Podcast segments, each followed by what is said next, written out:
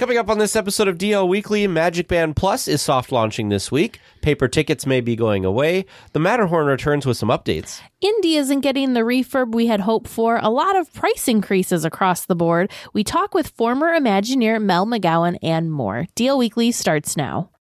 Well, hello there. Welcome to our unbirthday party. For your safety, please be sure to stay listening with your hands, arms, feet, and ears inside the podcast. And please, do give Peg and Teresa easier trivia questions.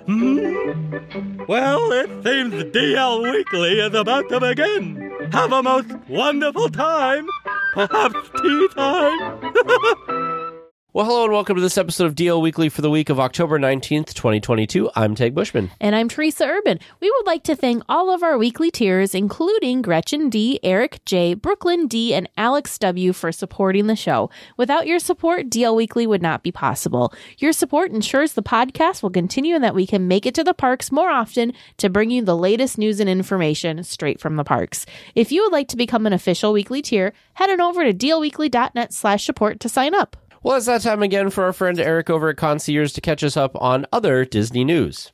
Hello, everyone. This is Eric Johnson with ConciEars, and welcome to the D180. While Teg and Teresa cover all things Disneyland, in the D180, we take a spin around the rest of the Disney universe, and we do it in 180 seconds. Let's jump right in. We start our journey this week in Walt Disney World, where we have our list of narrators. That's right. We Disney World folks like to do it big. Unlike the smallish ceremony at Disneyland, Epcot guests get to enjoy the Candlelight Processional from November 25th all the way through December 30th. This holiday celebration resembles the Disneyland version in many ways. It started out in the Magic Kingdom from the resort's opening. Rock Hudson narrated the very first event in 1971 and reprised his role many other years. It wasn't until 1994 that the event made its move to Epcot.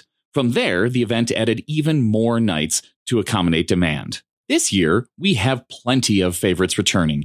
Edward James Olmos, Angela Bassett, and Neil Patrick Harris are always around for the holidays. We also get to see some new folks this year. Simu Liu, Shang-Chi himself, joins the cast. So do Gloria Estefan and Mariska Hargitay. Somehow, Josh Gad has never done one of these, but this year he finally joins up from December 10th through the 12th. If you're in town around this time, make it a point to see the Candlelight Processional. If you purchase a dining package at most of Epcot's many restaurants, you get priority seating. Make sure you're ready for those reservations 60 days out. Why not take a trip to Disney World to see for yourself? Most nights from December 11th to December 25th, a stay at a Disney resort is on sale. In case you're wondering, the narrators during this time frame are Josh Gad, Gloria Estefan, NPH, Mariska Hargitay, Cal Ripken Jr., and Marie Osmond. Guests at resorts like Animal Kingdom Lodge, Coronado Springs, and the Yacht Club Resort get 20% off of their stay. Rooms at Port Orleans and Art of Animation are discounted 15%, and the rest of the resorts on property are discounted 10%. Treat yourself to a holiday trip. Your ConciEars planners are ready to help you. I get it. You're not ready for the winter holidays yet. It's still the spooky season after all. Let's head to the Disney Wish to look at their Halloween revels. The Grand Hall aboard the ship is packed with pumpkins and foliage. Every Disney ship sports a pumpkin tree in the Grand Hall, and the Wish is no exception. In keeping with the ship's Cinderella theme, this tree grew pumpkins depicting scenes and characters from the classic film. Guests aboard during this season can expect costume parties, trick-or-treating, and plenty of chilling movies in their rooms or by the pool at night. Characters abound at any of Disney's Halloween events, so be sure to look out for both villains and villain-alikes. Rumor has it that Clarabelle Cow, Daisy Duck, and Minnie Mouse masquerade as the Sanderson sisters from Hocus Pocus. And that's 180 seconds. I hope you enjoyed our quick spin around the rest of the Disney universe. If you would like to learn more about these Disney adventures or just have a few questions, please come on over. Visit the social media and websites of both DL Weekly and us, their official travel planners, ConciEars. We look forward to planning something special for you and yours. I'm Eric Johnson, and this has been your D180. Well, thanks, Eric. Just wanted to make an announcement for everyone. The live stream scheduled for this weekend is actually having a slight date change. Instead of happening on Sunday, the public live stream as well as a supporter hangout will be this weekend on Saturday, October 22nd at 2:30 p.m. Disneyland time for the hangout for supporters and 3:20 p.m. for our public live stream. You won't want to miss this. We're going to be tuning in from a very magical place. Oh, you're not even going to tell them where we're going? I'm going to tease it. You got to tune in to find out. Oh, it's worth it, guys. We were, just so you know, we were planning to go to Disneyland this weekend. Yes, there's a Disneyland event. We won't be at Disneyland. We won't be at Disneyland, but we will be somewhere very Disney-centric that's not Disneyland. So I think it's excited. A really unique experience. Therese and I have not been to this place before, so it's going to be very exciting. So definitely tune in this weekend. Now, let's get to the news.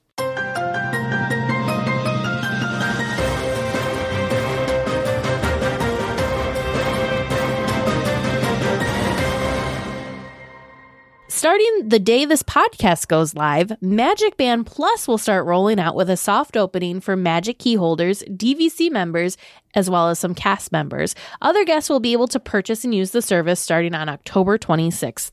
MagicBand Plus will add glow-with-the-show elements during nighttime spectaculars, fireworks, and more. Admission to the parks will also work, as well as Genie Plus reservation redemptions at the attractions. The best news is that MagicBand Plus can be used at Disneyland and Walt Disney World with no need to buy separate bands for each resort. That's awesome, because there was some concern about that. I am very excited. I feel like it felt like MagicBand Plus was coming like forever away, and all of a sudden it's here already for Magic Key holders and DVC members and some cast members. However, one interesting kind of loophole potentially here is they won't sell the bands at Disneyland to anybody except for people in those groups. However, it seems to me like if you had a MagicBand Plus from Disney World, you probably could link it to your Disney account use it. I don't know how that works because you can buy MagicBand Plus on Shop Disney right now. Yeah. So I just don't think I'm not sure how that works. The blog post from the Disney Parks blog made it sound like you would need to prove that you are one of these people to buy the band. But the use of the service, there's no way for them to like police that. You just add that stuff to your... It's linked to your account, so unless they can somehow... Well, you just buy the band, and then you link the band to your account. Like, there's no way that they track the band with the person until you link it to your account in the app. Because it works kind of like the old Magic Bands do, where there's like a little number on there, you add it in. Yep, I understand. I guess I don't understand what you're saying. What I'm saying is... I understand that, but I don't understand what the loophole is. The loophole is... If you have a MagicBand Plus from Disney World or maybe Shop Disney, you could start using this and not be a Magic Key holder or DVC member potentially.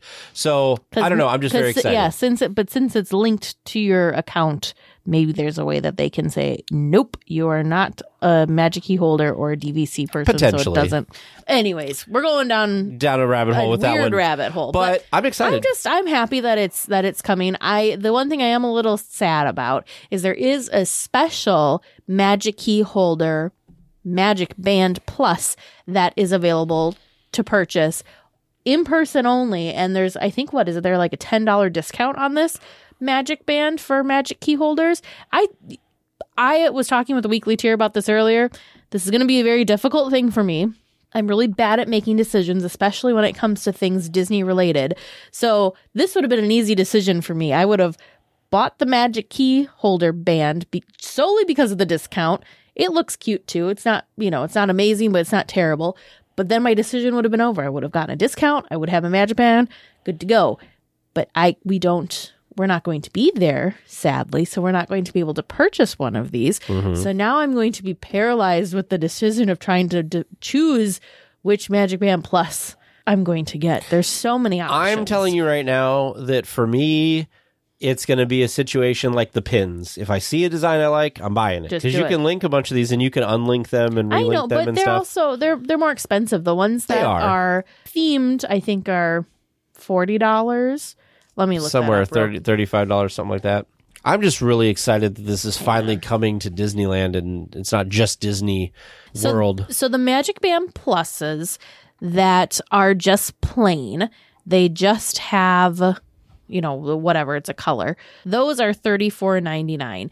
If they have some sort of print on them, so like this one I'm looking at Shop Disney right now has Orange Bird on it, or this one is Up themed, those are $44.99. So it's $45 for the themed ones.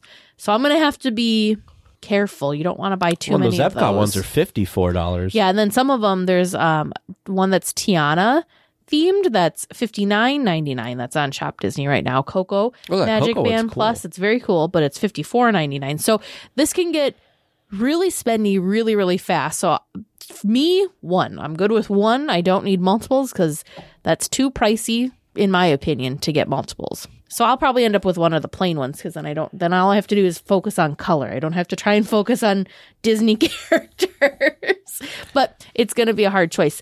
I was curious, are you going to get a Magic Band right away, or are you going to wait to see if they come out? Because right at Disney World, there's an app that you can get for your Apple Watch that turns your Apple Watch into the Magic Band. No, I like the Magic Bands a lot. Yep.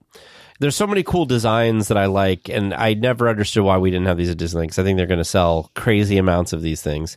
But even though they're a little more expensive than the original Magic Band. The thing that I wish that the original Magic Bands, I wish we had the option, because I don't need to glow with the show and have it vibrating and lighting up and all that stuff. I just want it for the convenience. So I wish I could get and use just my regular Magic Band that I have from our last trip to Walt Disney World, just for the ease of scanning and stuff. I do like that these are rechargeable. That is a pro. Yeah. But as far as the extra bells and whistles, I don't necessarily need that. Now, will I go check out the new Star Wars Bounty Hunter game? Oh, yeah. Yes, because I can. But is that something I absolutely need to do? Would I have bought a Magic Band just to experience that? No, that's not my thing. Sure. But I love this Epcot one, by the way, but it's $55. So I don't know if I $55 love this one. But anyway. They're pricey. I don't know. This Magic Key one looks kind of interesting. There was that one that was on display at D23 that was like a Disneyland one. This one. Yep, the one that they've been showing for a while. Yeah. I haven't actually seen that available to purchase. That might be one that you can only purchase at the resort. Soon. Well, I'm excited that the service is coming. That's really what... Oh, the Korean says there's going to be 5 Disneyland exclusive designs. Well, I'm sure that they'll keep coming out with different things. So, with Magic Band Plus soft launching this week, more and more guests are using their phones or, in the future, their Magic Band Plus to enter the parks. Cast members at Disneyland have reported that physical paper tickets may be phased out for most guests. For guests that want a paper ticket, one can be provided for an additional fee. Again, nothing from Disney officially, but I can buy that this is probably happening. Is it weird? This makes me very sad. There's something. I loved the paper Fast Pass tickets. Because they were a souvenir. Yes, and it was so fun and exciting to get, the first day of your visit, to get one of those paper park tickets, and they always handed it to you upside down with the back facing you. So as soon as you walk through the turnstile, what was the first thing everyone did? They'd flip it over and see what design you got. So that was always fun. Those were things that I always kept. I have my ticket from my very first Disneyland park visit ever. Yeah. I still have that. They had specially themed ones when Vern and I went for Pixar Fest, and they changed the stuff up. I always hoped for the castle one if it was the classic rotation of stuff. Anyways, so this just makes me sad that paper tickets are not going to be... Well, I understand, but it still makes me sad. It's one of those things that was so easy to put in a photo album or a scrapbook of that... I still sometimes will be digging through stuff and I'll find things, and Fast Pass tickets was a good one. Yeah. Parking passes that you'd stick on your dashboard and tickets were a way to kind of commemorate I did have that trip during this time frame. Because now what do you have? You don't have any, other than photos, you don't have anything to show when you were at Disneyland. That's true. So that's kind of sad. That's true. The one thing too that is, and I said this when we got our Magic Keys, and Magic Keys were 100% digital.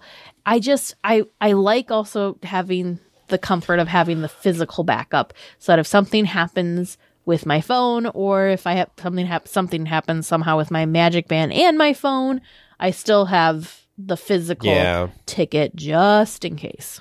Yeah, we got to get over that. Maybe that's just me, but I'm going to miss them if this is true. Well, this past Friday, the icy peaks of the Matterhorn were once again alive with the screams of guests enjoying the bobsled run after its refurbishment. New seat cushions and refreshed effects are noticeable throughout. Harold, the Abominable Snowman, was completely refurbished and the projection effects were replaced. So I'm glad I'm curious to see what the projection effects look like, because one of the things that I always found difficult is it's so bright outside when you're going on it during the day, mm-hmm. and you go up that first lift hill and it's so dark that it's hard to kind of see the projections because your eyes are still adjusting. But I'm very excited that Harold got some love. Yay. The seat cushions, I heard, people are always going to complain that it's too rough. I just kind of am over it. What did we decide? Didn't we decide that there was where you sat mattered? The two sides too. I think the Fantasyland side is smoother than the Tomorrowland side. Okay. That could just be me. But definitely the back, you get whipped around way more in the back seat than you do in the front seat. Sure. Yeah. I'm excited that it's back open. It's one of my favorite attractions. It always just seems like it's there's a long wait, it always seems like. But you know what's nice, though, is it is really nice to me. I was talking with someone about this earlier, but it's really nice that they do take the time to put this one down for an extended refurb frequently, and that it keeps getting all the TLC that it needs and deserves. I wish we're going to get into this next one, but I wish they did that with other attractions, because I feel like we have quite a few other attractions that are really needing and showing that they need some TLC and extra TLC, mm-hmm. and they're kind of almost limping along in some stages, and it makes me sad. So it's always as much as it's not fun to not be able to go on your favorite attraction because it's down for refurbishment, I'm always really happy, glad, thankful, whatever you want to say, that they do take the time to take care of these classics.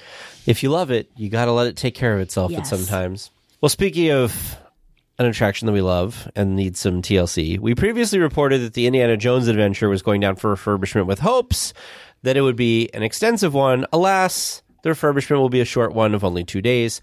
MiceChat reports that there were some fixes on the way, but the supply chain delays are what is holding up progress to getting a more extensive refurbishment. This poor attraction. Poor Indy. The poor snake. I mean, I could go on and on about all the different major things, the noticeable things that haven't been working on this attraction for some time. But this attraction is one of the ones I'm talking about that really, really deserves and really needs to have an extended refurb to give it the TLC it deserves to kind of bring it back to its former glory. I was really sad. I was hoping we were going to get this with Pirates, which I don't know. They're still struggling, but it was down for quite a while. So I thought that we were going to get a lot of the kinks and a lot of the effects and things working again. But it seemed like the last time we wrote it, it was still lacking on some of the things. Yeah. But yeah, some of the the far turntable was missing. And I think that the stuff that they really worked on was the actual mechanisms that move you through the attraction, because it seemed like that worked a lot better. Yeah. It just seemed like the show elements were the things that they maybe struggled a little bit with that.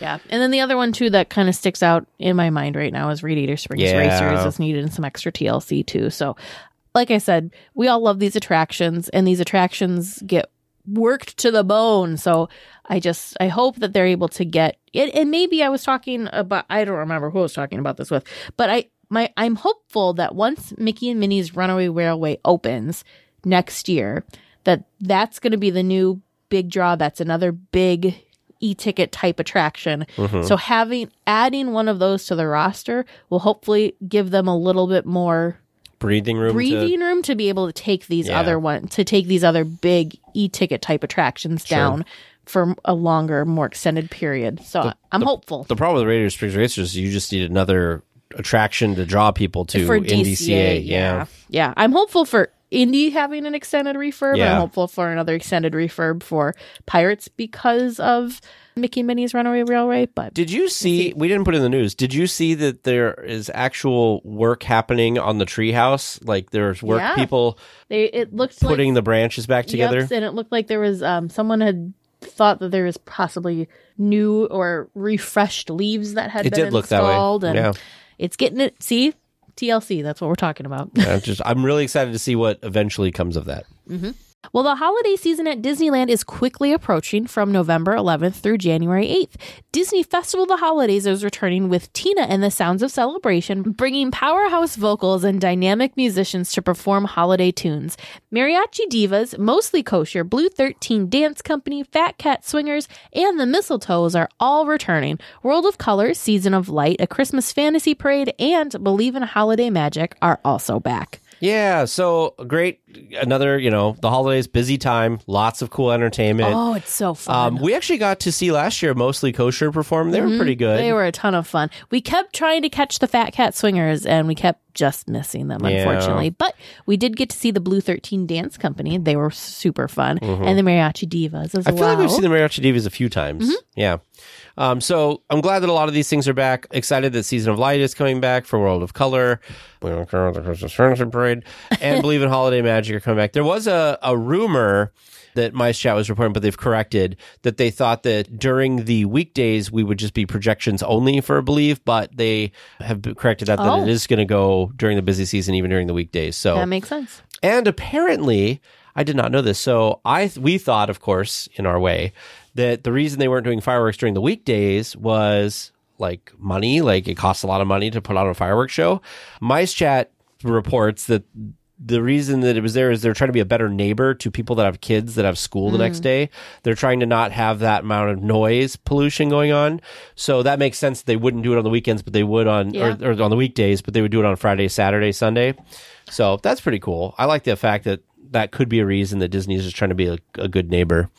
More locations are returning to use with the busy holiday season approaching. The tiny shop Embarcadero reopened in the last week. The shop is home to popular apparel, ear headbands, and jewelry. The merchandise mix is mostly princess-themed and not limited to Little Mermaid as it was in the past. So this is a really, really cool shop, and it's probably one that a lot of people don't even necessarily realize is there unless you visited it. But this is located in DCA, and it's right across from the entrance of the Little Mermaid attraction. So you've got if you're standing at the coffee shop, the coffee cart, the Joffrey's coffee, the cappuccino cart. Leave it to you to make, of course, that's the landmark. That's the landmark. So if you're standing there and looking at the Little Mermaid attraction, it's on your left, across the street, what is this really cute little corner building, and that's the shop that we're talking about. So again, it's not very large inside, but it is kind of upscale feeling, sure, I guess would be a good way of saying it. It doesn't give you like, here's just all our generic like Disney merchandise that has stuff. Yes, there is that stuff, but you can find lounge flies, kind of like the nicer ears, the fancier jewelry stuff, not just the you know, like the jewelry that's in that they keep in the case, not just the ones that are on like the spinners. So things like your Alex and Annie jewelry, again, like I said, lounge flies, those kind of like the fancier merchandise is here. But it's a nice little shop. I think there's only one time I've ever been in this building, and it was, oh gosh, this is going to be a throwback for some of you folks. I want to say it was 2002, and they had one of the promotions that DCA had was the X Games came to DCA. And this was an X Games shop. Oh. And I have literally not ever been in this building since then. So I'm excited to go check it out next time we're there, because it's a little cute little space right there. Yep. And that section is weird because half of those buildings is where the bathrooms are housed in. Yeah. And then the other, like, they're like these facades with nothing. And there's like, backstagey kind of stuff. Yeah. So I'm excited they're using it for some shop. A recent feature in the Disneyland app has some new Haunted Mansion themes. Magic key holders have exclusive access to these lenses, which are like filters that you can find in Snapchat. Guests use the Disneyland app and select the menu in the bottom right of the screen, then select Disney Photo Pass lenses. This will show all the options. A Genie Plus subscription is required to use the lenses. The three Haunted Mansion lenses are a screaming woman, a Medusa-looking creature, and Constance Hashaway. So the Medusa-looking creature, as they describe in this article, it looks like one of the portraits, like one of the portraits in the hallway there. So I was sad because it comes up in the app, and then I tap on it. It won't even show you like a demo. Yeah. It says that you have to get Genie Plus to do it, and then you can share. But I was looking through here because I honestly never went in here. There are a lot in here, and I think they have some free ones, some that don't require you to have the Genie Plus subscription. Maybe I'm... Oh, and this one, you have to be in certain areas of the park. See, like, I've never played with this at all. I didn't even... Did you know all of this was in here? You probably did. We've reported on it, but I've never played with it. There was this many loaded in there.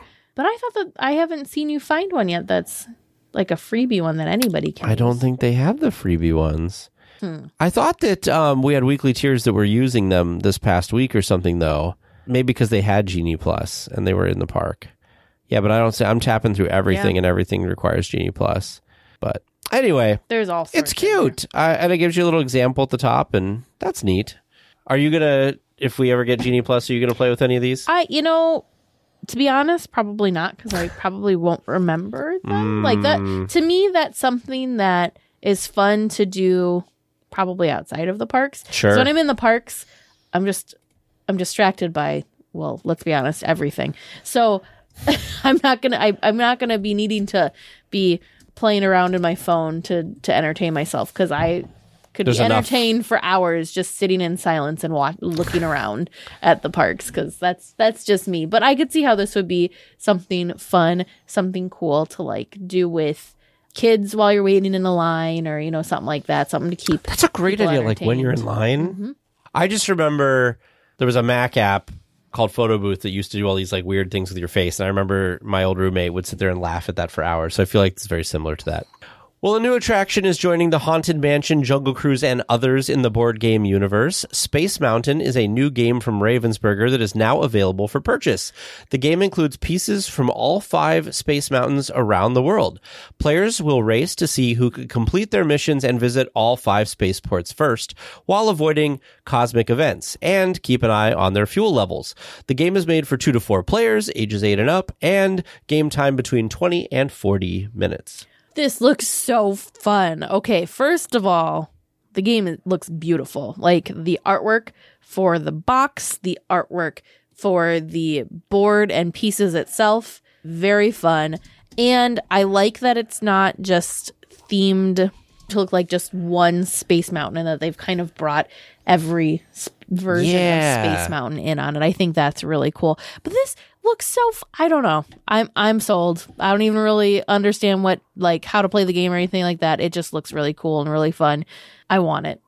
I want it too. It looks really cool. I like the idea. I like that these games are coming out and they've got really interesting like play styles, and they end up being fun games. We've liked the Jungle Cruise game. We've liked the Haunted Mansion game. Both totally different from each other. Yeah. There's a Big Thunder game, which I think would be fun to have, but I haven't bought or played that one yet. There's a Big Thunder game. It's a Small World game, too. Yeah. Do you have to play It's a Small World while you play? It's a Small World. I mean, I guess you could. Maybe get bonus points. We should play it with Vern, and that would distract him, and then he would not do well or something.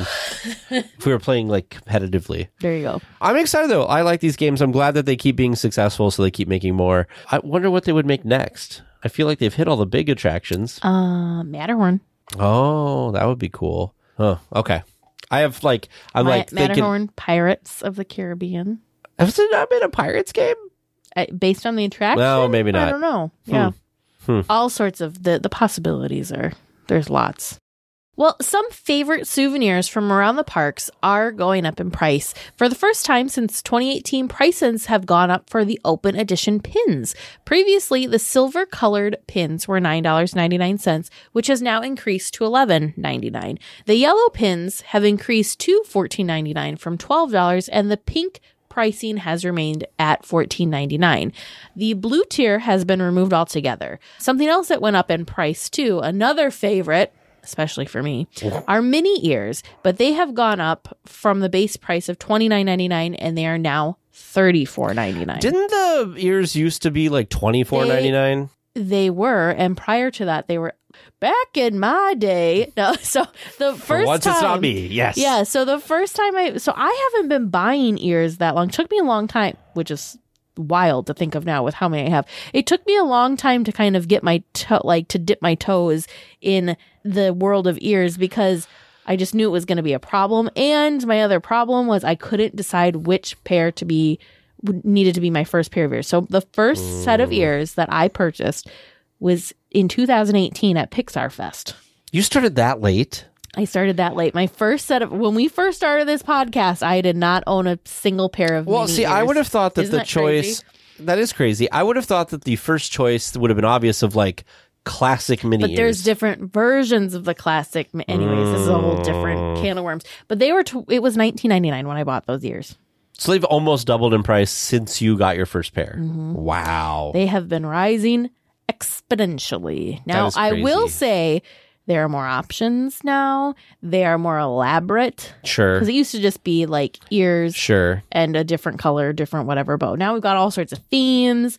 They're kind of like made out of, some of them are made of like that like leathery kind of stuff. Yeah. There's little extra embellishments on the bows. Well, so this is... it is a little bit more. But still, I just... This is hitting both of our favorite collectibles. Both of our homes. Because I like pins and you like the ears. And pins, I feel like the... $11.99 for the lowest priced open edition pin. So the open edition pins, for those of you that don't know, we're talking about in the different colors that we're talking about. These are the pins that when you pick them up off the board, they don't actually have a price on the back. It's just, it's color coordinated. And so they say, oh, if it's...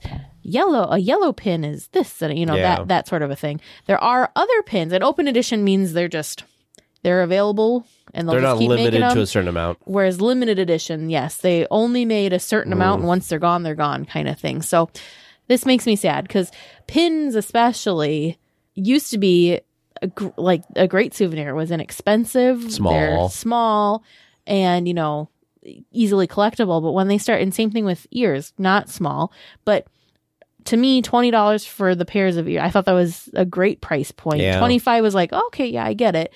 Now, $30 to $35, it's like, yeesh, it's getting expensive. Yeah, and they keep coming out with more. So, yeah, it's going to be really hard. Because weren't they, not even that long ago, the base price was like $27, and then they went to $29, and now they've gone to, the prices have been hiking up fast. At what price will you have to stop buying ears? Well, I've already started slowing down. I used to buy a pair a trip, and I don't do that every trip. It's got to be a pretty dang special set of ears for me to purchase them now, because especially now starting at $35, that's really that's really pricey. It's the same price as a Magic Band thing now. You can start your Magic Band collection. Nope, we're not collecting one and done on the Magic Bands. I can't.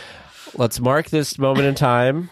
The Teresa will only have one Magic Band. One, and if I could, I would use my Magic Band that is sitting downstairs that I got at Disney World for free with our hotel stay. Yeah, that's not something that I want. I'm calling now. You're going to invest money. You're going to have more than one, even if it's just two. You're going to have more than one because you're going to see another design and you're going to be like, oh.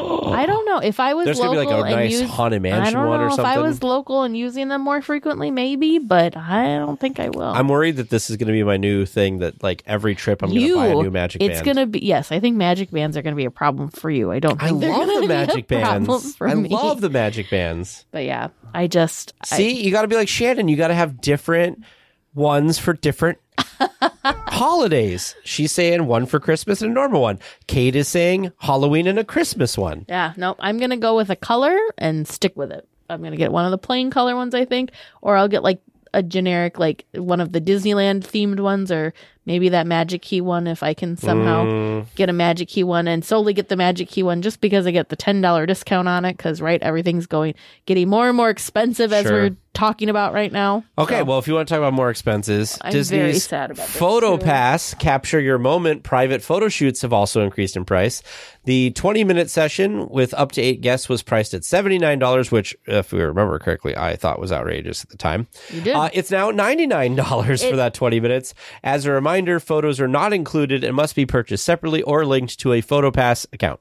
To me, this is now getting too high. I could see more people taking advantage and utilizing the service at the $79 price point, and I don't know, $99 I think is $99 for 20 minutes. I think we're stepping into the not as many people are going to be able to do this range. $79 you could do. I know this is going to sound crazy. It's only $20 between the two prices, but it's just you're adding an extra dollar per minute. Well, that's true. The thing that's crazy to me about this though is I would like to know why, because we just came out with the service. I mean, this year for sure. It's only been a couple of months. We could go back and look at when this is, when they first came out with this, but it hasn't been around that long.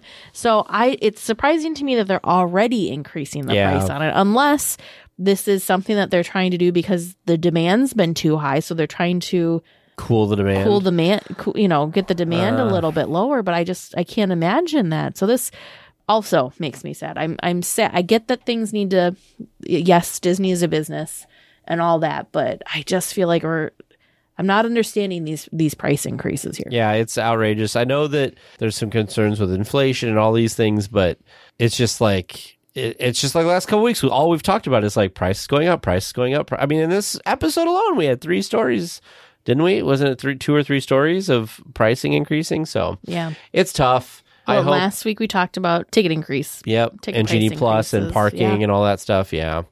So, well, maybe next week, maybe they'll be like, prices have gone down, but I doubt it. I somehow doubt that too. DL Weekly announces the boarding of the Trivia Express, nonstop Starspeeder service to the moon of Endor.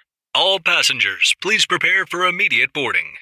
Welcome to Trivia Land. How are we feeling tonight? You excited? You got some good trivia thinking caps on? You ready for this? We'll find out. No, I'm a little nervous about this because we were chatting before the recording and there were other trivia questions that were planned to be asked tonight.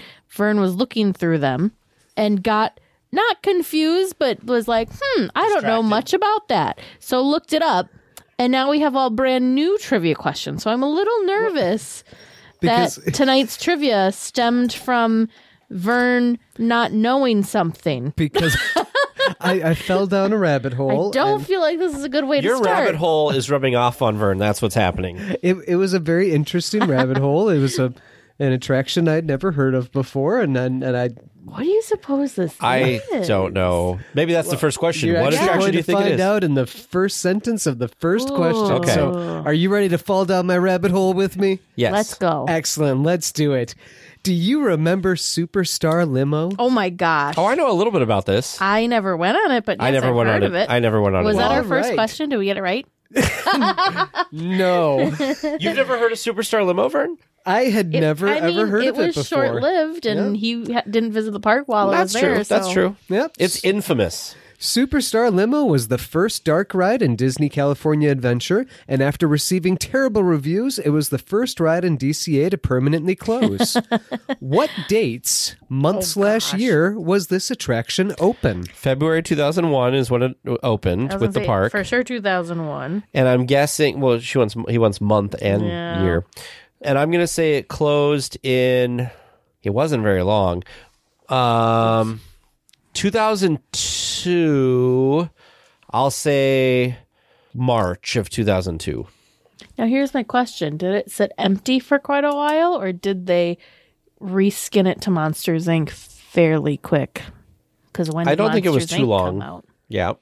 I don't think that it was done when the movie, like I don't think it was a direct, like the movie came out. I just think they rethemed it to that later. Oh, so it like sat well, not for a little bit. Not for a terribly long time, I would guess, but I'm looking at your Disneyland encyclopedia that probably would tell us. That is very true. Okay, I'm sorry, you said March of 2002? March of 2002 is when it closed, and I would say... I think it was open longer than that. I think... That's over a year. February 2001 to March of 2002? Just barely over a year. I think it was a little bit longer than that. Okay. But like I don't know if it was later in 2002 or if it was 2003. I'm going to say 2000. I'll say, I'll do February of 2003. Oh, so 2 years. Okay. All right. So you both agree that it opened in February of 2001 and Tag says it closed in March of 2002 and Teresa says it closed in February of 2003. Mm-hmm. All right, final answers. Yeah. Final. Excellent. The original concept for Superstar Limo was that riders were celebrities being chauffeured around and being chased by paparazzi. Mm-hmm. At the beginning and end of the ride, a video starring then CEO Blank welcomed the riders to the attraction and then bid them farewell. Mike Eisner. Oh, yeah. Is that your final answer? Bob Iger. Yes, Michael Eisner. That was awful. I was like, Teresa... Yeah, because Michael Eisner was CEO till 2005 when Bob Iger took over. Do you know what was worse is I saw Michael Eisner's face in my head as I said Bob, and I was like, nope. No. All right. Your third regular round question. Still in my weird rabbit hole with me. I mean, I now understand why you were confused by Superstar Liberal, because it was, from what I've heard, it's a very unique attraction. A confusing and unique thing. And if you didn't know it existed, it's a very not it's very kind typical of Disney thing. Yeah. So your third question. After the death of Princess Diana while being chased by paparazzi, it was deemed poor taste to have an attraction based on being chased by paparazzi. The ride was changed to feature celebrities in a ride through Hollywood. Can you name the featured celebrities? I know Drew Carey was in there. I think... I feel like Whoopi Goldberg was in there because she was in the other part. How many were there, Vern? 10. Oh, 10. My gosh. So we got Drew Carey and Whoopi Goldberg. So that's 2. I don't know if I could tell you anymore. Who were famous people back in 2001? I genuinely only know. Is it like, but it'd be people you'd see in California. So like Dolly Parton probably would not be on that list. Well, do you think when they rejiggered it, did they... Oh, I guess Princess Diana wasn't in it. No, she wasn't in it. I don't remember who all the famous people were back then. I didn't ever experience this. I've seen photos of it. Drew Carey's the one that I always see photos of. I do want to say that voice of DL Weekly, Andy Mack, also previous guest, is in our chat that we're streaming into. And he said he knows a bunch of these. But why? Why do I know this information? I mean, for trivia like today. For this exact moment, Andy, that's why. But I'm going to click off because I don't want him to say anything in there, and then we end up You don't want to phone a friend. Phone my friend, Andy Mack. No. No. Well, I'm giving up because those are the only ones. I give up, too. So, Drew Carey, Whoopi Goldberg, and I don't know of anybody else. Okay. Jennifer Aniston? Mm-hmm. Okay. All right. So Drew Carey, Whoopi Goldberg, and Jennifer Aniston. Is that your final answers? Yeah. All right. And let's add a line for Andy. And then Andy's saying Jackie Chan, Cindy Crawford, and Tim Allen. Oh, Tim Allen, huh? Yeah. We got some more typing, so hold on. We might have some more here. If Andy knows all 10, I'm going to fall over. No, he just said it was the worst ride in the history of the company. All right. That's good. All right. And your fourth and final regular round question. After closing the attraction, a few rethemed ideas were tossed around, trying to keep close to the original idea. Do you know the top 2 contenders? No, I do not. No? Wow. I'm curious about that. Yeah, me too. Is that your final answer? Yes. Yep. Okay. So apparently we're not feeling very good about this tonight. All right. Nope. And your bonus question tonight. Which ride replaced Superstar Limo and still functions in that space to this day? Monsters, Inc. Mike and Sully to the rescue. I was going to say, do you know the little tagline for it? Mm-hmm. You do. It's so cute. Now I'm curious. Monsters, Inc., Mike and Sully to the rescue. Is that your final answer? Yes. All right. Well, listeners... How much do you know about Superstar Limo? How do you feel about what Tag and Teresa know about Superstar Limo? Stick around and we can all find out together. Well, this week for our discussion topic, we are speaking with founder, CEO of Storyland Studios and a Disney alumnus. We were trying to figure that out beforehand. But let's welcome Mel McGowan to the show. Hi, Mel. Hey, good to be with you guys. Thanks for the invite. Well, we are so excited to kind of dive into your Disney history and just talk all things Disney with you. But first, we'd like to get to know you a little better. Can you please tell us your Disney story? Ooh. Well, it's probably pretty early in the DNA. My 2 earliest memories growing up, I've probably told the story too many times, but earliest memory, I was born in Vietnam, outside of Saigon. So I remember bombs going off. And got out right before the fall of Saigon. Wow. And then the second earliest memory, kind of slightly contrasted with that, was looking down Main Street USA at night and seeing the pin lights outlining the building. So there was kind of a, 2 contrasting visions and memories of the world, probably the world as it was versus the world that could and should be.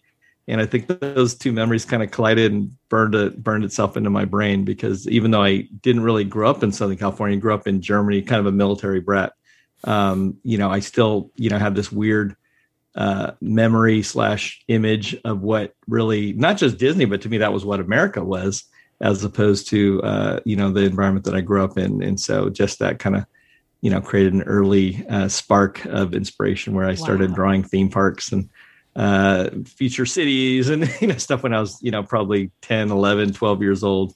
So that was probably the start of the story. But my dad actually did work at Disney. So that was one of the reasons we got to see those lights down Main Street. And you know, just I wrote my first letter to, you know, what was then called WED Enterprises. Now it's Walt Disney Imagineering. I think when I was probably 12, you know, to get my first rejection letter, you know, you know, stay in school, kid. You know, and then, the first time I got to go to Disneyland, you know, I actually, you know, sent him another letter, you know, offering all this great free creative consulting and all the ideas that they needed to, actually it was more things they needed to fix, as well as some blue sky ideas, and got my second cease and desist letter at that point. No, but yeah, anyway, so that was kid, move on.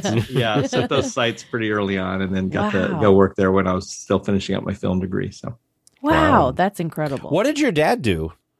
You know, he was just moonlighting. He was in the military, so he was moonlighting, worked for Ron Dominguez, Dick Nunes, some of those old operator guys in security and theme park operations. So, And, his real claim to fame was he played stand-up bass. And so he got to jam with the Royal Street Bachelors every once in a while. Oh, wow.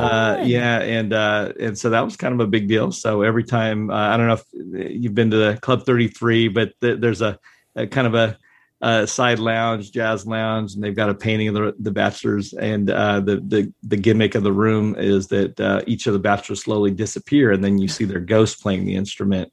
And so I always kind of think of my dad getting to jam with these that's so cool when I see him. So it's on our bucket list to try to get into Club 33. I know we actually have a listener who is trying to, like, he's on the wait list, and he's trying to get in. He actually has a friend that is a member, and so he's trying to work some magic for us to try to get us in there, but we have not been lucky enough to do that yet, but we are very excited to. And there was another listener too who had invited us, but scheduling has just never worked out for it. So one of these days, I heard it's totally whenever you can magical. Fit it into your schedule, I recommend it. Well, if we lived out there, like, we would make it happen, but because we have to fly out there and do all that stuff, it becomes a little challenging, unfortunately. I hear you. All right, well, let's see how you do on this one. So when you go to Disneyland on the first day of a visit, which way do you go? Do you go left towards Adventureland? Do you go through the castle to Fantasyland? Do you go right towards Tomorrowland? How do you kind of attack it first day of the park? Okay, that's an easy question. The harder question would have been, you know, the right tunnel or the left tunnel. But the easy question is clockwise, got to go through Adventureland, you know, mostly because that was the way that my dad, who gave me one of the best guided tours on the first trip that I was old enough to remember, took me through. And back then, again, before the pay one price, you know, you really did one land at a time, and you did the A, B, C, D, E attractions, and you know, it was land by land in one cohesive loop, and there was none of the zigzagging, you know, e-ticket marathon kind of stuff trying to get you fast passes or whatever. So it was like, to me, that's the proper way to go, because, and second to that, Tomorrowland just looks way better at night, kind of like Vegas. It looks way better at night than it does in the daytime, and there's a little bit of energy there, but that's kind of like tradition for me. But like I said, I think the trickier question is tunnel right, tunnel left. I'd love to hear your answer. Now I need to know tunnel right or tunnel left for you. We always tend to go right. I have no idea why. Okay. Well, that's the right way to go. Oh, okay. And, you know, I say that for two reasons. You know, it's a lot easier, especially first-time guests, to not get the visual intrusions of the old admin building, the Matterhorn, Space Mountain, you know. But the second reason for me, like, I love taking guests through and showing them Tony Baxter's 1955 opening day recreation model in the you know, Lincoln Lobby there. So that's pretty awesome as cool orientation piece to the park. So that's really interesting. You got to show them Walt's apartment, of course, on the way out. So, it's really interesting because I want to say the not consecutive, but in the last, I don't know, 8 months, we've had three, I think, guests when we've asked this question, ask about the tunnels or mention the tunnels. Mm-hmm. And before that, like, nobody had mentioned the tunnels to us.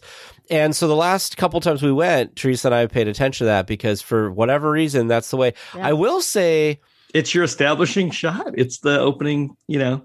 Yeah, and it's a big deal. You know? But your rationale behind it's really good that you're not getting all the visual intrusions. Now, the other thing too is for some reason I feel like other trips, not this last one, but generally I feel like when I exit on the right hand side because I always do this thing on the last night of a trip. I stop right before the exit, before the tunnel, and I turn around. I get one last look of Main Street. Usually it's at night. This trip we happen to leave in the middle of the day, but. Usually it's at night, so it's really pretty. I take it all in, and I do a till next time, and I turn around, and I don't look back. You know, I turn around, and I walk out. Yep. And usually it's that tunnel, but for some reason, this last time, we went out the other tunnel, but it was also middle of the day, so who knows. But I'm with you. Exit on the right. Yeah. So speaking of favorite things at the park, what is your favorite attraction? And even though this is a Disneyland podcast, we do allow you to choose any attraction from any of the Disney parks. Oh, okay. Well, that's actually an easy one either way. You know, again, along with those two early memories I shared with you, one of those other from that same trip looking down the lights I'd forgotten was flying out the Darling window. Oh, yeah. On Peter Pan's flight. And again, I probably was maybe four. It was around the fall of Saigon. So I was 4 or 5, 1974. When I came back and I was old enough to kind of have some sense of what was going on, I'd be like, that was the one thing. And my dad wouldn't let me. Like I said, we were going around clockwise, but I was dying to figure out how they pulled that off. How did I get thrown out the window and I didn't die? And anyways, it's fun though, because we got to work on the e-ticket version of Peter Pan. I've actually gotten to work on a few Peter Pan attractions over the years, but that's a special one for me. And it's finally getting a much deserved e-ticket in Tokyo. Mm-hmm. And if you haven't heard about, you know, Fantasy Springs and that looks it's so incredible. Cool. Like I wanted to go to Tokyo anyways. We haven't been, but now seeing what they're doing there, I'm just like, yeah. Man. Well, now you got to wait. Now I have to wait. I'm like, I can't go now. Yeah. I got to wait. Yeah. But it looks so, you know, so cool. I always say, you know, for anybody who's been listening to the podcast for a while, this is just repeating the same thing. But Oriental Land Company, man, I love them because it's just like, here's a check, whatever you need, make it happen. And like, you know, design whatever, over design whatever. We don't care. Unlike the U.S. parks where it seems like, where can we kind of keep this as lowest budget possible. There's pros and cons. I'll tell you, it's not quite that easy, but You know, it comes with its own challenges. But I will tell you that there's a consistency there for sure. Mm-hmm. There's you don't have these big pendulum swings with different leaders, personalities, and you know We're gonna tighten the range. We're gonna go all IP crazy or this or that. They definitely almost have the Bible of Jim Cora. Dick Nunes, you know, the spirit of Walt Disney. They don't mess with those operating principles and yeah, it's definitely a challenge to get stuff approved creatively. But you're right, they definitely understand the ROI of investing in quality, which does really harken back to Walt's approach of, you know, hey, I don't really care so much about the spreadsheet. I want to, you know, I'm going to intuitively know that this is worthy of. Well, I think what it comes down to is that if you look in history, is the company does best when you have a creative leader and a financial leader together, like working in tandem. So when you had Walt and Roy, things were doing really well. When you had Eisner and Wells, things were working really well. And it's when one of those folks is gone and it becomes too creative or too financial, that's what you end up with. So right now, I think we're too financial because I think Bob Chapek is really focused on money and the bottom line and the shareholders and everything.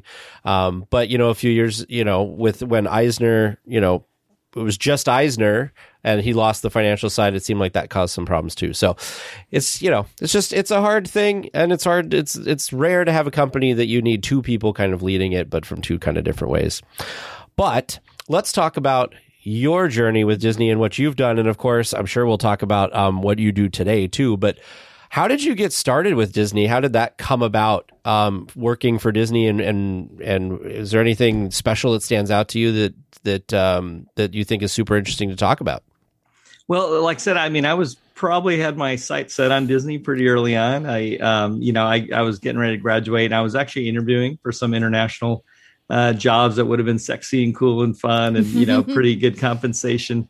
And, I had actually one guy offered me a pretty amazing job, but he said everything about you, every word you're saying, you're like oozing, this pixie dust aura that screams Disney that, and he's just like, I'll be honest with you.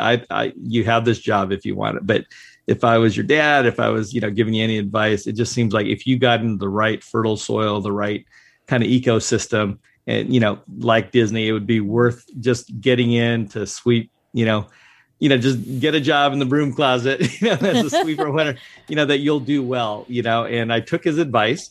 And so I was still finishing film school, but I went to work at the Disneyland Hotel for $7 an hour, getting yelled at by angry guests because Disney had just bought the hotel. They hadn't renovated it. They hadn't designed it or built it. We had, ratted carpets, cockroaches. It was kind of a, it's a long story, but basically to be able to get over there and start, going through their leadership development and training stuff, get a little bit of operation stuff, and to be able to finish my grad degree at Cal Poly, same school that Barbara Boozman and Bob Weiss went to a little bit before me, but to get the master's degree, focused on master planning, design, architecture, all that good stuff, all those design disciplines. And then for actually Disney to pay for that while I was working on the project. And, I don't know how far back your history goes with Disney, but when I started there in 1990, Disneyland was always great, of course, but the city around it was kind of sort of going to hell in a handbasket, and you had hookers walking the streets, and you could rent rooms by the hour for use with those, nice ladies, and you could rent rooms for the month, if you were homeless, getting ready to, lose your apartment, and you needed a kitchenette unit. And, we had stray bullets going right through the glass of the Disneyland Hotel. Welcome to the happiest place on earth, right around where they're building the new DVC tower right now that used to overlook a pretty rough neighborhood called the Jeffrey Lynn neighborhood. So, the task of not just coming up with a new ride, because Disney had, done that while I was there. Indiana Jones, the whatever anniversary that was a kind of a big deal, 1995. But they got to the point where we couldn't just keep reinvesting, $100 million attractions with the area around it kind of decaying. And, and they had recognized, of course, the resort, length of stay model that Disney World and all the other Disney parks around that, what happens when you have a second gate, when you have a longer length of stay, higher per capita spend. And so, the opportunity to work with Disney, the city, figuring out how to work the strategery, left brain, right brain finances to, again, not just do a second park, but really to clean up what eventually became, I think, 1,100 acres that Disney ended up acquiring, expanding from that original 160 acres of orange groves. Not quite, but almost 2 square miles, that surrounded not only the Disney property, but the former Anaheim commercial recreation zone.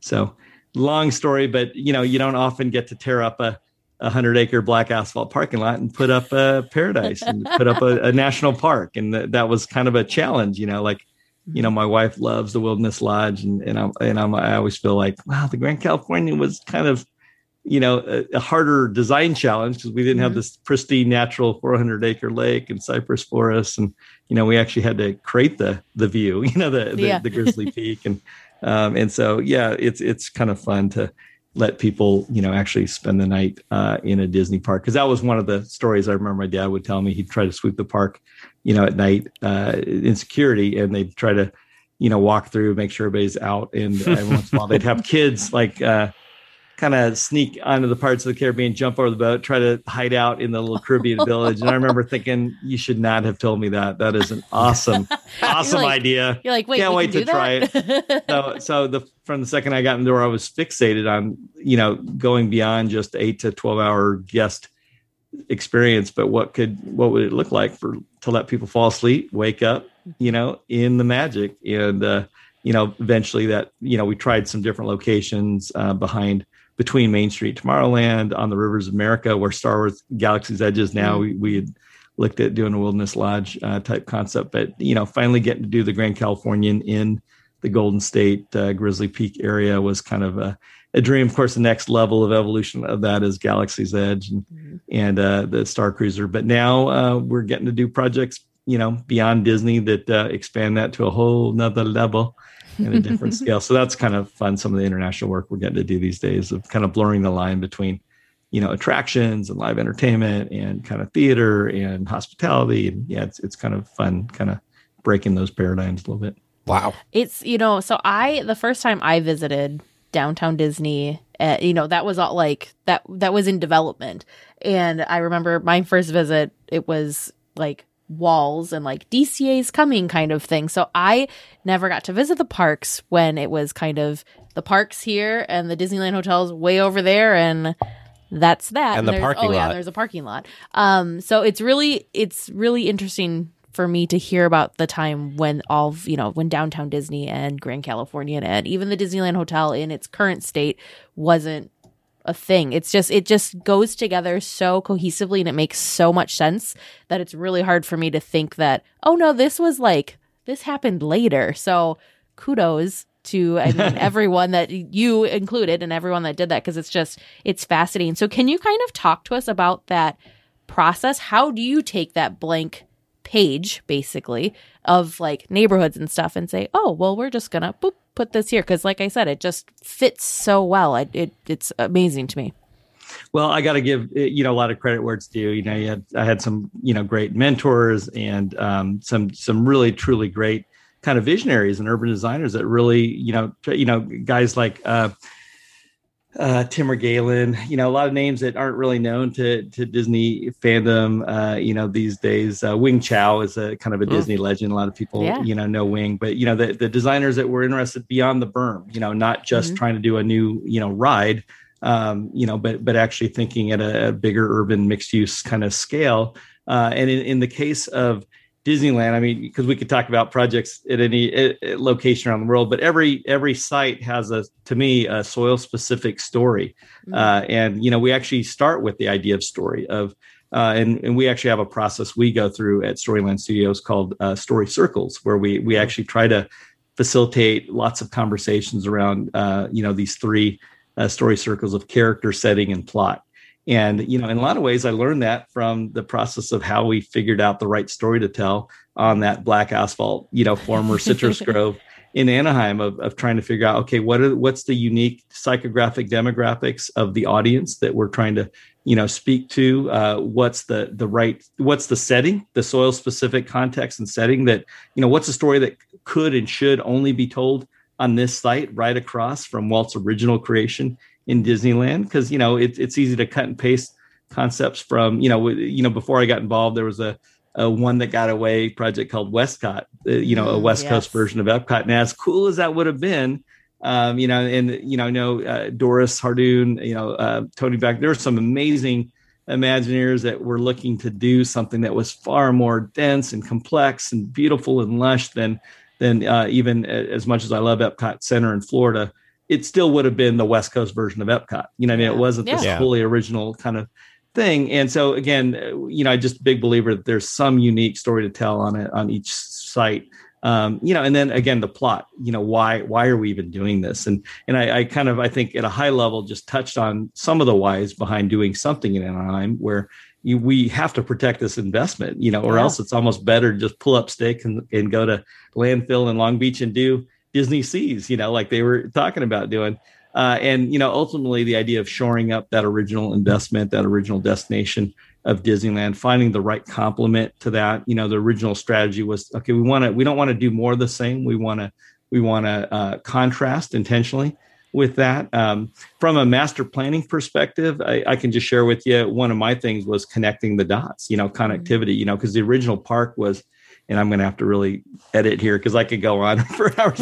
No, you're fine. The original park was, you know, very much done to mid-century autopian modernist planning, you know, based on freeways and cars, right? So you had a freeway off-ramp, you had a gated theme park, and then you had an ocean of parking. And then you had these big arterial streets, you know, that surrounded this, you know, square mile grid. No one would ever think that you might want to go from your motel across Harbor Boulevard and actually get on your feet and walk to the front gate of Disneyland. No one ever thought that you might want to leave your hotel room at the Disneyland Hotel and walk into Disneyland. Why would anyone do that when we've got, you know, buses and cars and trams and whatever? I mean, I remember when the monorail operation was down at Disneyland Hotel, you know, guests would easily wait 45, 50 minutes for the next monorail for a tram. They would never think of crossing that big desert of cars.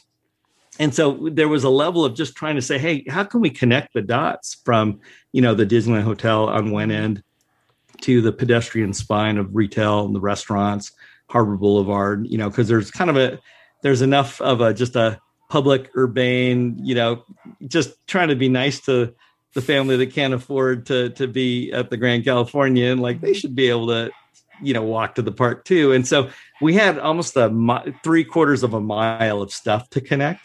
And so trying to figure out how we can make that pedestrian connection happen. And by the way, that's a long walk. I mean, most malls, when you do retail planning, that's like a quarter mile, 5 minute walk from one end of the anchor store to the other anchor. Most people, if they saw how long it was, they would do exactly what those guests did, you know, at the Disneyland Hotel. They wouldn't even think of walking it. They would say, yeah, forget that. I'll wait. And this is before Uber, before whatever, but they'll wait for a tram or whatever. And so we designed this kind of curvilinear meandering pedestrian spine that, you know, you never quite see how long it is. There's a fountain or there's a tower, or there's something to kind of, you know, breadcrumbs that kind of keep you walking before you realize, hey, I just happen to be in the middle of these two great theme parks. And then, you know, separate from that, whenever you have things like surface parking and you're in more of an urban context, like Disneyland became in the 90s, land isn't as cheap as it was when it was Orange Groves, right? If you're in Manhattan or downtown LA and now Orange County, when land costs over $1 million an acre, you're not thinking surface parking anymore. And so that idea of,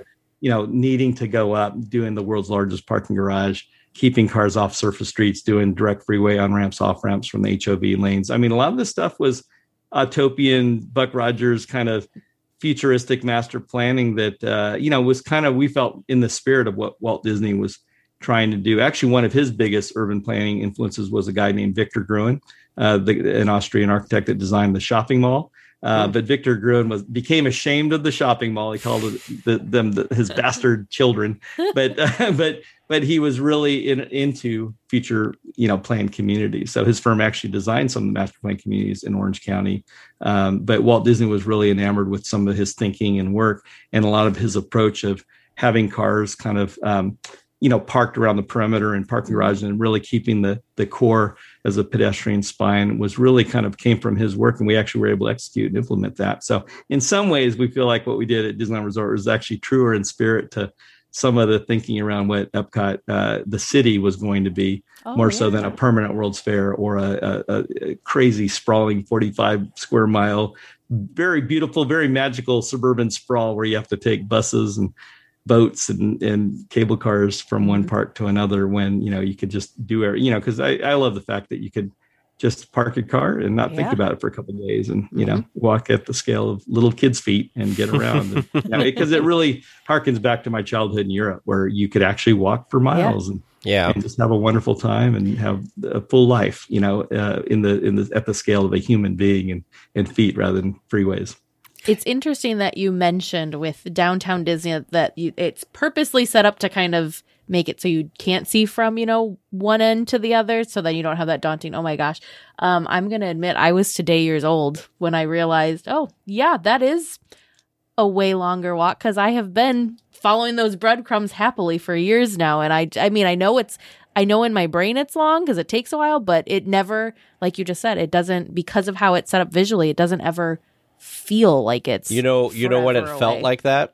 So when we were there for your wedding and I had to go back to the hotel that was off a harbor, but her wedding was happening at the Disneyland Hotel. When you're trying to just get somewhere and you're navigating through people and you're not paying attention to those breadcrumbs or the curves, and you're just paying attention, like, I'm trying to get somewhere, I've got a mission. That's how you can tell when you know it's a long way, because I remember walking through going, I feel like this is never going to end. And then you get through, then the Esplanade even is really wide, because usually that's where you're stopping. Mm-hmm. Right. So you cut the Esplanade in half usually. But I was walking through the Esplanade, and that was big too. A couple things I want to say about that design. One of the most impressive things to me about the Downtown Disney section is that area between Tortilla Joe's and the Disney and ESPN Zone or whatever it is now.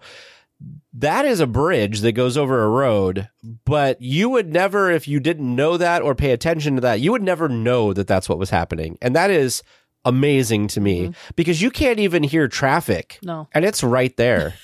Well, you know, that was definitely one of the consternation points, you know, because there were different designs to go more north-south, you know, from the Disneyland Hotel to the future garage. I thought it was really important to be able to walk to the parks and have more of that east-west spine. And that road used to be called West Street. That was the western boundary of the city of Anaheim, now named Disneyland Drive. Mm-hmm. That was kind of a big deal, right? And so a lot of the original master plan we did for the Disneyland Hotel, we called it West of West. Wow, that was the resort area around the Paradise Pier, what's now going to be the Pixar Place Hotel, the Disneyland Hotel, and the campground, the parking areas. But I was really concerned because I thought people aren't going to want to cross that right. moat, right, of the parking, because it's a pretty fast moving, wide arterial street. And so working with the city, you know, to go ahead and dip that road down, but it's one thing to do a pedestrian bridge, which is already expensive, but to drop the road beneath it, it's not as insane as some of the water bridges they have in Florida, where you got, you know, steamships crossing right over, right, you know, the roadway. But still, is pretty aggressive because that's a public right of way street, and that's the bigger half is we really had to partner with the city, and there was a whole public private partnership there, helping them figure out how much money they could spend.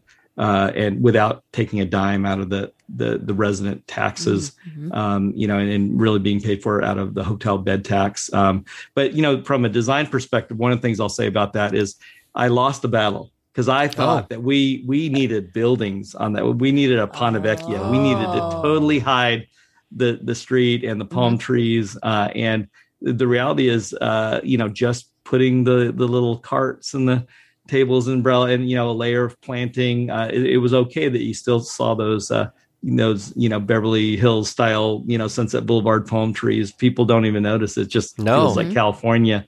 And so I was arguing for probably what would have been a little bit even more of an expensive, elaborate solution, but I'm glad it worked out. So yeah, that's just amazing. The other aspect that's in that same kind of vicinity that I personally love it. Teresa doesn't get she doesn't have the attachment to it with the nostalgia like I do, I guess. Yeah. But the tram route from the parking garage to Disneyland is also just masterfully done because you don't really pay attention that you went under the road, you know, that's bringing cars in. You don't pay attention that you're going along a road. Like there's enough distraction there and trees and everything that it's, you don't even realize that you're right there doing this. And it's such a, it's, you know, in Florida, everybody talks about the Disney bubble. And I feel like when you get into the parking structure, whether it's the Pixar Pals parking structure or Mickey and Friends now, as soon as you get on that tram, you've kind of entered the bubble for the day. And so you are going through, there's a lot of greenery, there's some decorations, there's music playing. It's just amazing. And it's something that I don't like, you know, people think of all the stuff like you're saying, like the park stuff, right? Like attractions and lands. But really, all these external things are super important too. Like, how are you going to get people from the garage to there? You want to put the garage on the outskirts, like you were saying, but you don't want to just put it right there. You want to put it like far north and to the side. Like, you don't want it to be anywhere near the entrance. I don't know. It's just, I love it. I just want to say, I think it's done great. Yeah, I appreciate that. I mean, I'm glad you recognize there's some good modernist, clean design, architectural design in the garage. And, you know, as far as flow, there's some beautiful landscape architecture that, you know, SWA from Laguna Beach did, the layers. I mean, because you're tramming past a lot of back of house areas and to screen that. And, you know, to the point where a lot of people were just choosing to walk, you know, rather than wait for the next tram or, you know, I mean, obviously during COVID when they weren't running trams, you know, it's actually not that bad of a walk. So pretty big deal. I can't believe I'm so bummed that the garage on the eastern side is still not done because our whole original master plan flow was that, you know, southbound you'd access those western lots and Mickey and Friends. But, you know, from the northbound I-5 you know, still waiting patiently to be able to, you know, not have to traverse the resort, but to be able to deck right into a garage and then have the trams meet in the middle. That really would help the overall flow. But yeah, it's great that they finally built those pedestrian bridges to downtown Disney. It kind of makes it really. And I really hope that in the future that they're able to finish the what was called the Eastern Gateway project, because that would be amazing. There, the plan's there, the land is there. It's just waiting to happen. I'm just like, I can't believe that however many years later, quarter century, it's still not done. You know, that but, I feel like that was one of the first things that we like talked about when we started the podcast. It feels that way. It's been at least 5 years, I think, but it's there's some politicking going on there. Oh yes. I'll tell you though, I'm curious what your thoughts are. So they have this Disneyland Forward project, which I think is good because there's a lot of parking space over there. I mean, if you're going to expand anything, there's not really any room where the old parking area was because it's DCA, and you've got your shopping and you've got Disneyland. So the only place to expand directly, there's tons of surface lot. What do you think about the kind of ideas? I mean, right now it's all blue sky and we haven't really heard much of it since they initially announced it. Yeah, I mean, generally speaking, I mean, even 20 years plus ago when we were doing the master plan, we recognized that the surface black asphalt parking lots of today or of back then are the fertile fields of imagination for tomorrow, right? And so the idea that, look, long-term stewardship, you know, it is never going to make sense for this to always be a surface parking lot, right? I think back in the day, we thought we were being pretty radical, innovative in terms of the Disneyland Resort specific plan to cast this vision of an Anaheim Resort Garden District and to have these, you know, rather than the traditional land use zones, residential, retail, commercial, office. You know, we actually said, hey, we'll have some flexibility. We'll create a theme park district. We'll create a parking district, you know, kind of a retail dining entertainment district, a hotel district. And I think, you know, the big news on Disneyland Forward is simply, hey, wouldn't it be great to have something closer to what Disney enjoys in Florida with the Reedy Creek Improvement District? Like, hey, let's just have a Disney district. Because bottom line today, you know, take something like a Galactic Star Cruiser. Is that an attraction? Is it a restaurant? Yeah. Is it a, you know, hospitality? Yes. It's all that, you know, so, you know, that idea of if you're doing Westworld, you know, you're blurring the lines. You really want to not have such a distinction between the old fashioned land use thing. So giving Disney the flexibility to basically say, hey, look, we can figure out parking. We'll make it. We could vertically stack parking, but the old suburban horizontal land use separation of, you know, I think of that whole model as I use the analogy of if you've ever had a Chicago deep dish pizza, you know, you enjoy that vertical, you know, stacking of all those ingredients, right? What modern suburban urban planning was we're going to blow up the pizza and we're going to stack the pepperoni in the pepperoni zone, the cheese in the cheese zone, the crust in the crust zone. We're never going to let you taste a great deep dish pizza again. And that's kind of how old school urbanity worked, you know, from ancient times, that you had people living above their shops and you had people, you know, doing different things in the spaces between buildings. And that's a little bit of what we tried to do. You know, even like the Grand California and downtown Disney is a great example. I mean, you're walking above a podium, a parking garage. You're walking on top of the valet garage for the Grand California and ground level retail. You know, like a European inspired piazza inspired by Las Ramblas, and then hotel rooms up above. That's actually vertical mixed use. Even though the theme of the hotel is a National Park Lodge, it's probably the most urban mixed use building Disney had ever done to that point. And again, I think as we look at the future, you know, rather than these horizontal segregated use zones, that's kind of what a lot of Disneyland Forward is about, is just giving Disney the flexibility. So it's, you know, whatever they saw in the press release, a lot of that's probably eyewash, you know, but, you know, I think the key is that, you know, you want to maximize the ability to stack uses and to, you know, maximize experiences wherever that can happen. And again, I think the more magical it's going to be is the more immersive you get to, you know, just live that experience and not just get kicked out, you know, when the park closes, but actually spend the night. Like who wouldn't want to spend the night in the Disneyland Dream Suite every night? So no definitely. Kidding. It's okay. I'll be the only weekly tier without an answer. Make sure you send your questions to Producer James or Producer Vern at trivia@doweekly.net. Welcome back to Trivia Land. How do you feel about how you did tonight? Not great. Not great. No?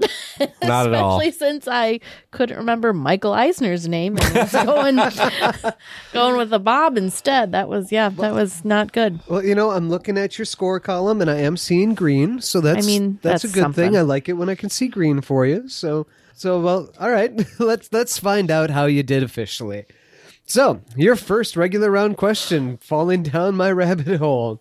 Superstar Limo was the first dark ride in Disney California Adventure, and after receiving terrible reviews, it was the first ride in DCA to permanently close. What dates, month, and year was this attraction open? You both got half a point for knowing that it opened in February of 2001. Woo! Tag said that it closed in March of 2002, and Teresa said it closed in February of 2003. The correct closing date was January of 2002. This ride was not open for an entire year. Look at that. Those aforementioned terrible reviews include the Boston Globe saying the sets are on par with college theater constructions. Wow. The New York Times said probably the schlockiest attraction in the new park. What does schlockiest mean? Chintzy, poorly put together. Longview Daily News. They should change the name of this ride from Superstar Limo to It's a Shill World. Oh, wow. The space would be better devoted to something more entertaining, such as animatronic dentist doing root canals on all the Imagineers who came up with the idea. Do you want to know what's really interesting about this? Is we talk about this later. They changed it. It was only, the thing was not even open an entire year, and it was changed. Yep. You know what I mean? Like, they had a major refurb, and it was only, I really thought it was, I knew it wasn't forever, like, super long, but I really thought it was a little bit longer, especially now seeing, because we just pulled up, it looks like Mike and Sully to the Rescue opened in 2006, so it sat for a long time. Yeah. Anyway. Wow. Very interesting. Yeah. Your second regular round question as we're falling into this rabbit hole. The original concept was that riders were celebrities being chauffeured around and chased by paparazzi. At the beginning and end of the ride, a video starring then CEO Blank welcomed the riders to the attraction and bid them farewell. You both getting that correct with Michael Eisner being the CEO in 2001. Woo! No high five? All right. Good job. Good job, you two. Your third regular round question. After the death of Princess Diana while being chased by paparazzi, it was deemed poor taste to have an attraction based on being chased by paparazzi. The ride was changed to feature celebrities in a ride through Hollywood. Can you name the featured celebrities? You gave me Drew Carey, Whoopi Goldberg, and Jennifer Aniston. And Andy in the chat also threw in Jackie Chan, Tim Allen, and Cindy Crawford.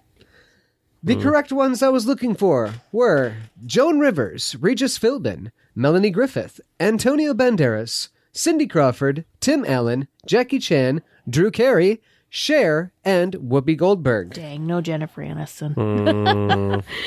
I kind of wish that I would have seen this. I wish I could have experienced this just for the experience. Yeah. I'm going to have to start searching around, see if I can find any ride-through videos. Well, there's got to be one in existence. Where was it? We were looking at this Yesterland article, and I had to, try not to laugh out loud while Vern was talking, because they have a now showing you, the story of you, billboard that was apparently a photo in this attraction. The person in the third row here is filming, which I think is hilarious because this was taken in 2001, maybe 2002, right, and there was already somebody vlogging. So we need to find that person and find a video upload. Does exist. We have photographic evidence that somebody took at least one video. They're all over the place on YouTube. I really need to watch one of these. Yeah. I'm just so curious about this. Oh, look, there's even a whole Defunctland episode about Superstar Limo that, how long is this run? 20 minutes long. You can get a whole history of it. I'm very curious about this. Well, I know Teresa's going to go down a rabbit hole now after the show. Mm-hmm. And your fourth and final regular round question in my rabbit hole tonight. After closing the attraction, a few re-theme ideas were tossed around, trying to keep close to the original idea. Do you know the top two contenders? Both of you giving an emphatic no, you had no idea. The answers that I was looking for were Goofy's Superstar Limo. Okay. Retheming it with the classic Disney characters. Oh. Later would make its way to Sky School. Yep. Yeah, but it would have, so instead of having like real people as celebrities, it would have had like Mickey and Minnie and stuff in it. Interesting. And the other top contender, Miss Piggy's Superstar Limo. Featuring the Muppets. Cute, that would have been cute. Actually, I would have been okay with that because wasn't Muppet Vision was back there. I never got to experience. Mm-hmm. I don't remember experiencing Muppet Vision in Disneyland Resort. Definitely yes in Disney World, but I don't know if I ever got to do it in land. I don't think I did. But it was back in that same area, so that would have worked. Yep. And your bonus question tonight. Which ride replaced Superstar Limo and still functions in that space to this day? We got a point. This was very nice. Also, incidentally, still using the same cars, just reskinned. Well, and some of the animatronic figures supposedly are reskinned celebrities that are now the, like, 2319 people. Yeah, I'm glad that they did that. What is it? The C. You, of course, got that answer correct with Monsters, Inc. Mike and Sully to the rescue. Woohoo! So what did we end up with per points between the two of us? Oh, you each got 2.5 points. Oh, that's not terrible. With 0.5 point for the years that it was open, or the months, 2 years that it was open, and getting Michael Eisner and getting Monsters, Inc. Mike and Sully to the rescue. Woo! Yep. Not too terrible. Yep. I want to share, Shannon in the chat says... When a friend of ours came back from DCA, he gave my mom a DCA map for us to look at and until we could go. He legit wrote, sucks, next to the ride on the map. I wish I could have experienced this just because. Well, listeners, how do you think they did? How did you do listening at home? If you've got a suggestion for a rabbit hole that I should follow down sometime, feel free to send that in to trivia@dlweekly.net. We will be back next week with more Disneyland news and information. Until then, go out and enjoy the parks. Please remain seated until the podcast comes to a complete stop and the doors have opened. Then collect your belongings, watch your head, and step carefully from the episode. On behalf of all of our crew, thanks for traveling with us. And we hope you have a happy and memorable visit here at DL Weekly.